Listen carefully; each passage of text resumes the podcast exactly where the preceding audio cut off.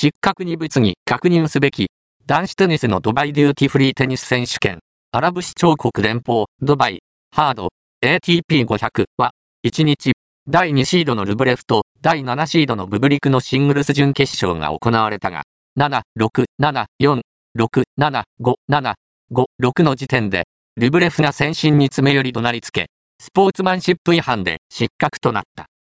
試合後、この判定が物議を醸している。